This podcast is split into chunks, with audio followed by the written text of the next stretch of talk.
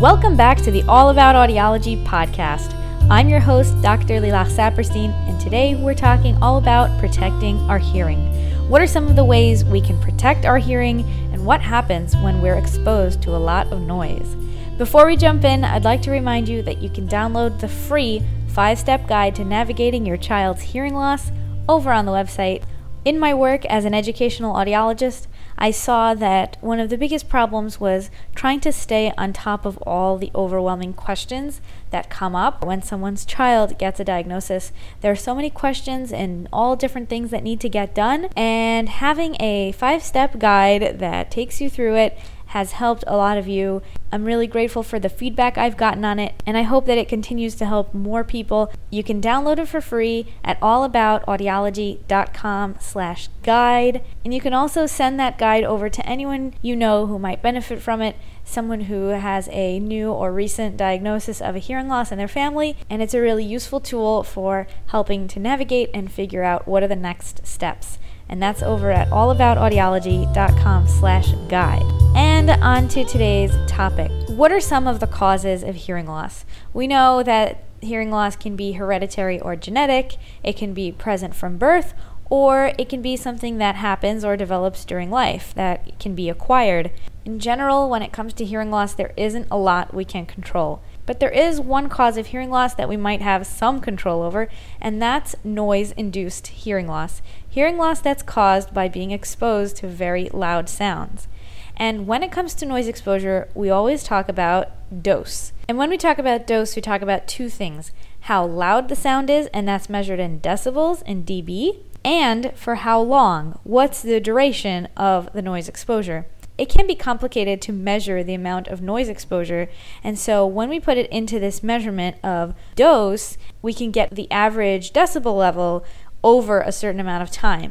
So, for example, the OSHA recommendations for occupational safety for work standards are 85 dB for 8 hours. If someone is exposed to 85 dB for 8 hours, then at that point there needs to be hearing protection, there needs to be monitoring of the hearing, yearly hearing tests, and so on. So when we think about our exposure to noise, we can think about the dosage and think about trying to reduce a, how loud the sounds are that we are exposed to, and B, how long we're getting exposed to them for.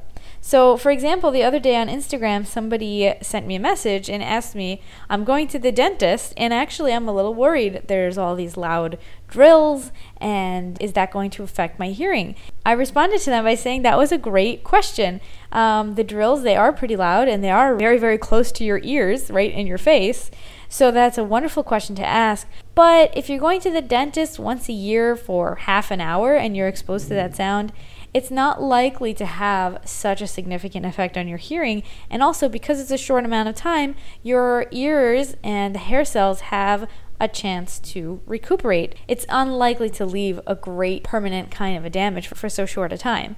But the dentist and the dental hygienist and the staff who are working with those drills for eight hours or however many hours each day, day after day, week after week for many years, now that's where we start to see occupational noise induced hearing loss when someone is exposed to this kind of noise for very long periods of time at very high volumes. Back to episode three, when we talked all about hearing and how our ears work. You can go back and listen to that to take a dive with me through the question of how we hear. And in that episode, I talked about the little hair cells that move within our cochlea. So, if we pretend that the little hair cells that are running all along the cochlea are kind of like a big, luscious lawn of grass, we can follow the metaphor where everyone keeps taking the same shortcut and walking along a little path in the lawn. So, if two or three people go on the lawn, that's okay. Those little grassy hairs will come and pop right back up and they won't take too much damage. But if everybody every single day continues to take the same shortcut on the lawn, you know know what's going to happen is it's going to make tread marks on those little blades of grass. It's going to bend them, bend them, bend them over and over and over again so much that they won't be able to come back and recover And so you'll have a tread mark and a path through the lawn from all the people who keep on stepping over it. So that's kind of a metaphor for what happens with the hair cells when there's a repeated and repeated exposure to noise. If it's just a bit of noise and there's time to recover, then the hair cells might be okay. But if it keeps on happening over and over again, then that's when we can see the permanent damage and the threshold shift, meaning the hearing is getting worse because of the noise. We're talking musicians and DJs, but not only the musicians, also the other staff at some of these venues, waiters and other people who are working in a place where they're being exposed to very, very loud levels of sound over many hours. There's also people in different industries, like in gardening or using power tools, any kind of machinery, factory, construction work. All of these people generally have an awareness that there's a lot of noise that they're being exposed to, and there should definitely be safety standards in place to protect them, meaning they're using hearing protection like earplugs and earmuffs and monitoring their hearing. But it's not only occupational, there are also recreational, everyday use of things that make a lot of sound or places that we go where we're exposed to very loud sounds. So think of using a jet ski or a snowmobile or using lawnmowers, power tools, any of these things that can be really loud. So, in addition to limiting the volume and the time that we're exposed to noise, we can also use hearing protection. And although it might feel weird or be a little bit out of the ordinary to wear earplugs when you're at a concert, you can still have a great amount of enjoyment and hear plenty of the music. You're just dampening some of the sound so that it isn't quite so loud. We also have to think about some of those times you go to the gym or you go to exercise class and they really, really crank up the music in an effort to invigorate your workout, but you have to really take into account that that kind of exposure, day after day, hour after hour, for the trainers and for the staff at the gym can really be problematic and lead to permanent hearing loss. But also for any of the gym goers. This is something that audiologists really do focus on a lot and what we see when people come in with a history of noise exposure, a characteristic way that the hearing loss look. It doesn't always look like this, but but there is a typical configuration of the hearing loss which is called a noise notch. And it may look like hearing within the normal range across the frequencies except for at 4000 hertz and around 4000 hertz. So 3000 and 6000 kind of going into a little notch if you can imagine an audiogram, the results will be up at the top at a straight line from the lower frequencies to the mid frequencies, and then take a dip around 3 4000 and then come back up rising at 6 to 8000 so that is a characteristic noise notch and when we see that it's very common that that is a result of noise exposure there's another major kind of noise exposure that doesn't happen over a long span of time, but can happen very, very quickly over a short period of time or instantaneously and at extremely loud levels. And this is called a transient burst, and it can lead to an acoustic trauma. We're talking gunshots and explosion blasts, that kind of exposure to very, very loud sounds in an instant or over a short period of time can really leave a lasting and dramatic impact on hearing. Which brings us to the military and people who are exposed to gunshots and other kinds of explosions and very loud blasts. And in those situations, many times hearing protection is not an option. Those kinds of gunshots or explosions can come with no warning, and therefore there isn't time to put safeguards in place for the hearing. Not only can it lead to hearing loss, any kind of noise exposure, but especially the transient burst, loud gunshot or explosion type, can lead also to other symptoms like tinnitus, a ringing in the ears, or any kind of bothersome sounds. Tinnitus and hearing loss are the most prevalent service related disabilities. We're going to come back to the military and to veterans later on in the episode with a really interesting interview. But before that, I want to answer a question that must be on some of your minds, which is what can we do? How can we protect our hearing and how can we protect our children's hearing? So, like I said before, an important thing to do is to limit the dose. If you're going to a concert, a wedding, an event, anything where there's going to be very loud music, you can take some precautions like staying as far away from speaker systems as you can. So that's reducing the sound instead of being right near the speaker where it's going to be the loudest. You can wear earplugs, and for kids, there are these earmuffs that can be worn over the head. And in general, to remember that when we're talking about a once a year event or something that's happening, you know, really out of the blue, is different than something that's going to be happening regularly and over time. And one of the things that we really have to look out for with our kids is in school in school, there can be pep rallies or celebrations, assemblies, all these different events that can happen within the school day where music can really be played very, very loudly.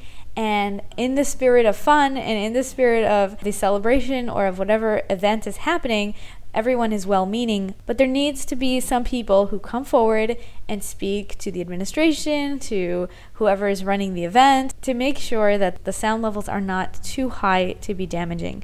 Now that any person can download an app on their phone that is going to serve as a dosimeter that can measure the noise levels in a room and can tell you how loud it is, there's really no reason why it can't be monitored throughout the day. Now, I also don't mean that you should go and spoil every party and turn off the music everywhere you go, but there is some kind of awareness that really needs to be increased, especially around young children. But for all of us, if things are too loud, you are allowed to step to the back of the room. You are allowed to leave. You are allowed to ask for it to, ma- to be made softer. There are different things that we can do, but most importantly, when things are in our control meaning how loud we play our own music, how loud we listen to headphones or, you know, devices off of our own things. Those are things we can control.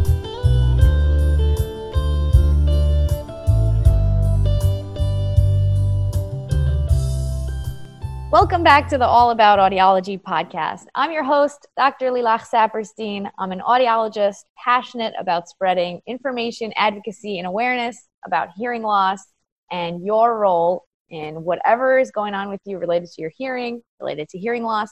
And with us today is a very special guest, U.S. Army veteran, served three tours in Iraq, Mr. Cornelius Maxwell. And he's going to tell us all about his philanthropy and his work with veterans. So we're so happy to have you on the show. Welcome, Cornelius. Well, thank you. Thank you for having me.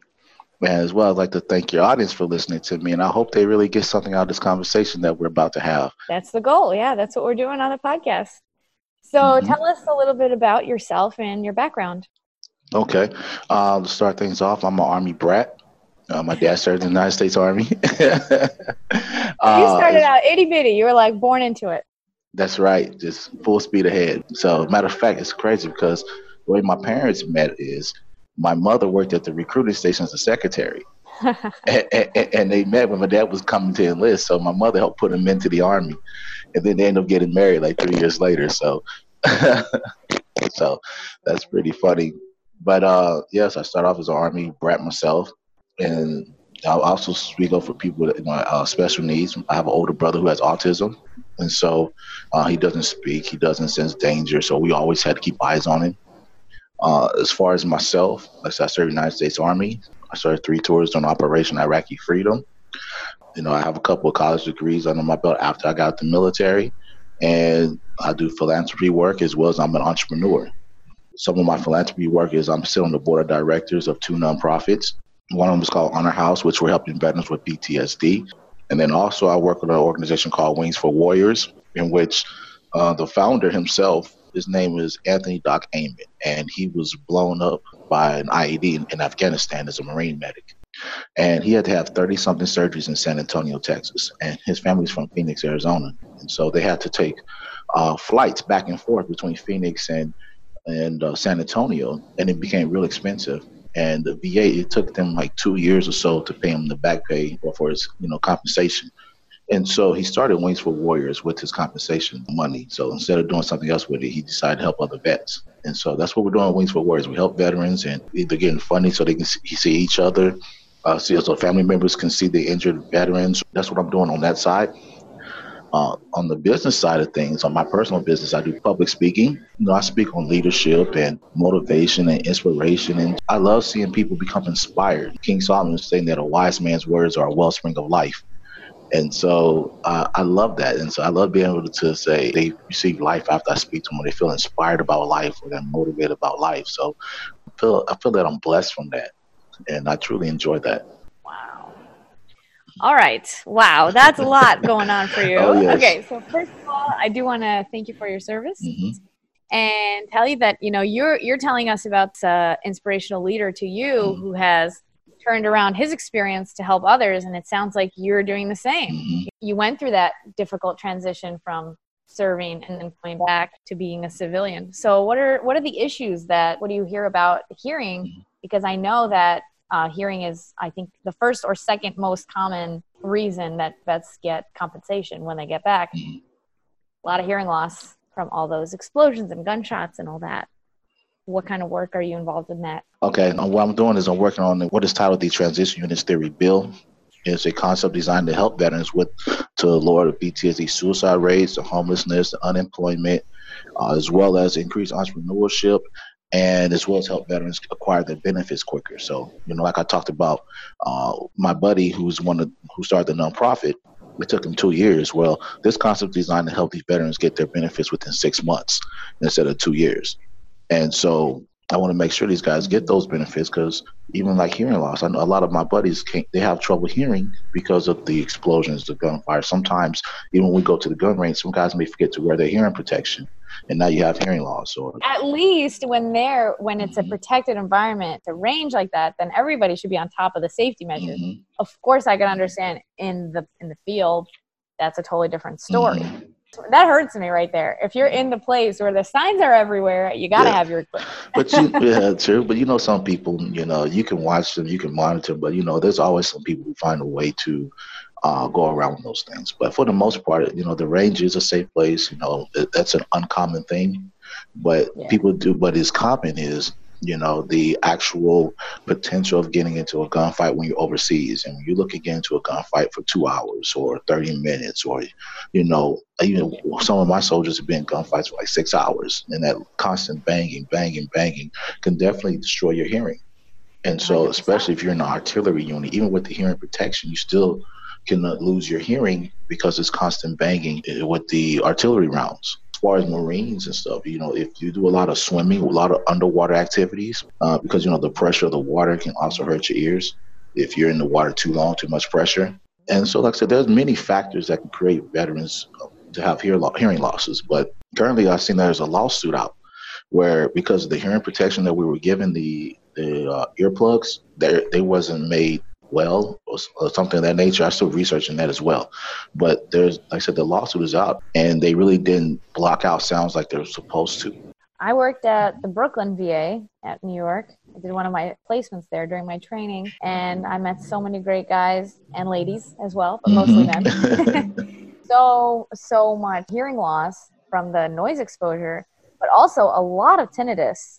And for those who don't know, tinnitus is ringing in the ear, buzzing in the ear, any kind of noises that aren't actually there that are they can really be bothersome and disrupt sleep. Just the the sound is really bothersome and we we had a training program together with a, a psychologist we had a support group and um, a lot of strategies of how to deal with tinnitus because it's something that's very challenging and overlaps with some of the anxiety and things like that. So yeah we're definitely aware of this outcome and it's a big issue with the vets. Um, I think the greatest thing about the VA is that all of the hearing aids are covered, which to the general public are out of pocket expenses of thousands of dollars you know are covered top of the line hearing aids and all the accessories and everything for vets. So it was a pleasure working there because that just it was off the Mhm. table you know we didn't have to discuss anything about or having any struggles to access the technology they were able to get the best Mhm. things and i got to meet some very very impressive and interesting people i had a lot of respect and um, a lot of education about what what you guys go Mhm. through Okay, good, good, yes. And like I said, a lot of stuff is there. I know that through the prosthetics department, you can get those hearing aids, I believe, as well as like canes and uh, things like that. So, and they're really good. You know, if you have sleep apnea, you know, they provide you the sleep machine that you need for your sleep, your mask and stuff like that.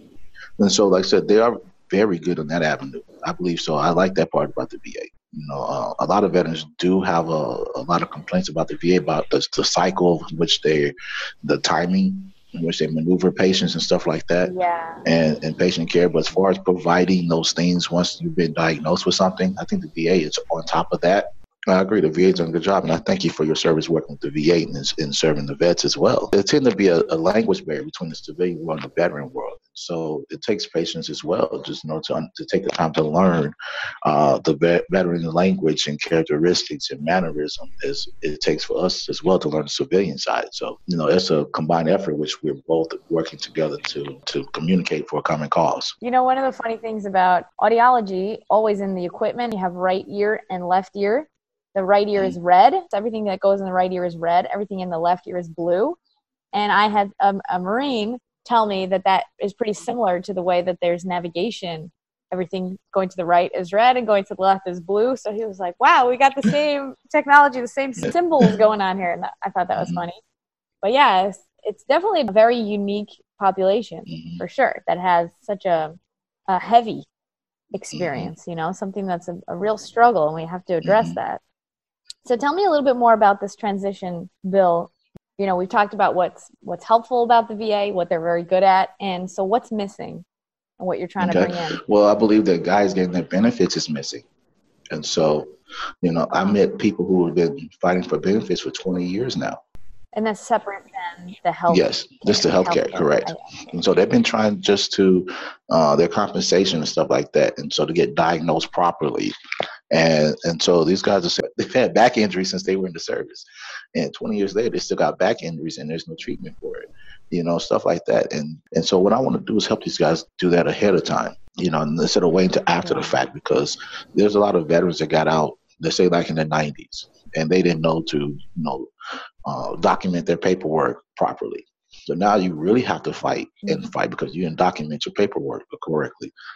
And, and part of my presentation on this bill was the fact that uh, well the DoD did a case study back in 2017, and they had a case study of over a million people that were enlisted, and 80% of these guys had a high school diploma, 10% had an associate's degree, and 7% had a bachelor's degree.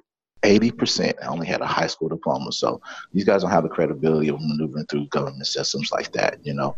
Um, and so, with that being said, I want to be able to help these guys go through the system with the assistance because if all you know is military, you graduate high school, you're a kid, you're 18, 19, or even 21, 22 years old.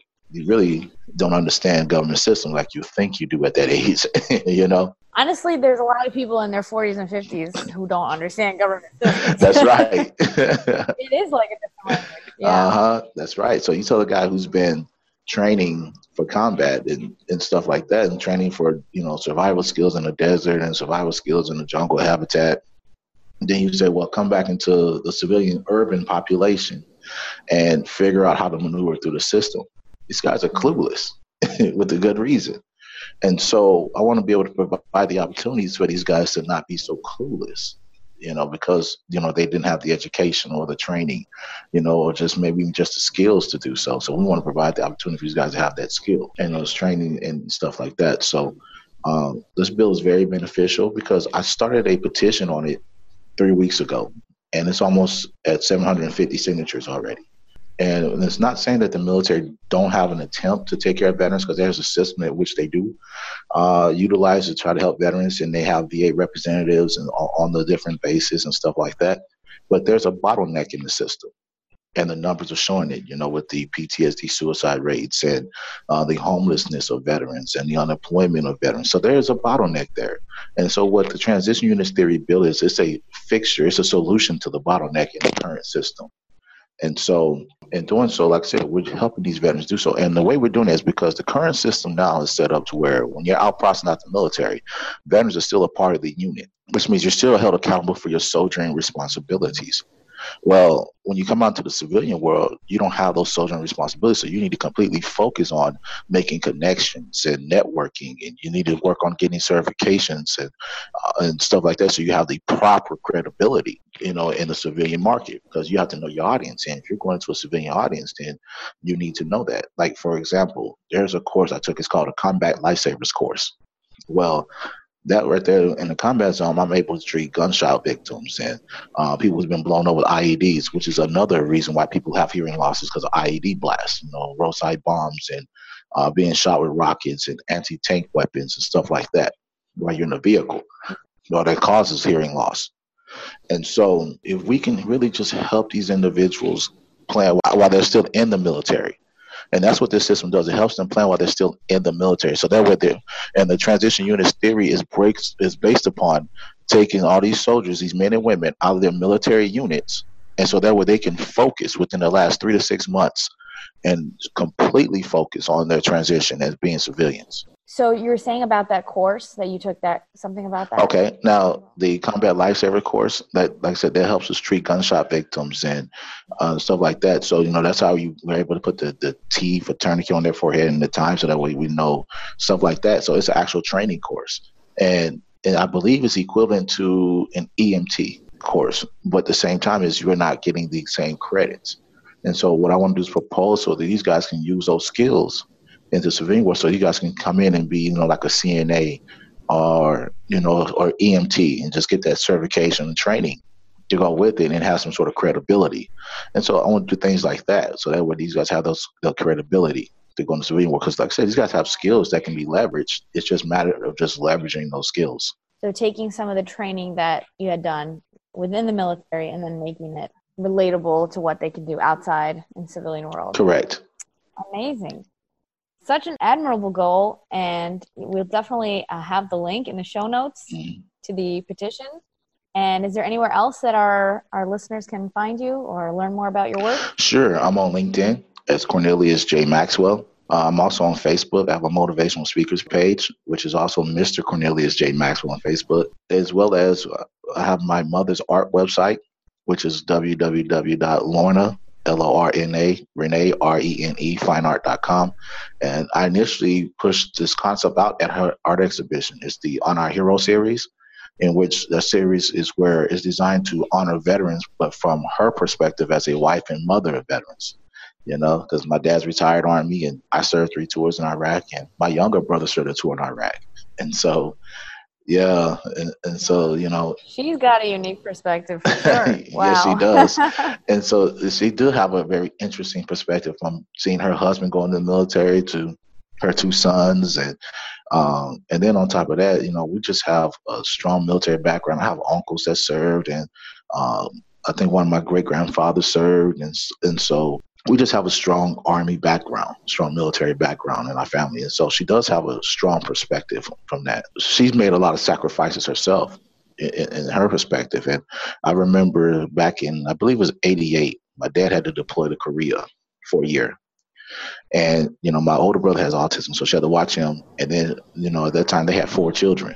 So, you know, my mother's watching four children while my dad was gone, you know, to complete his military service. And you know, he was gone for a year when he came back. But I still remember some of the, the stress that my mother was under. A whole family of heroes. You know? Thank you so much, Cornelius. so cool to meet you. And I'll definitely put all your links in the show notes. So thank you for your work, for your service, and thanks for coming on the show. Okay, great. And thank you. And I thank you for your audience for listening. I thank you for having me.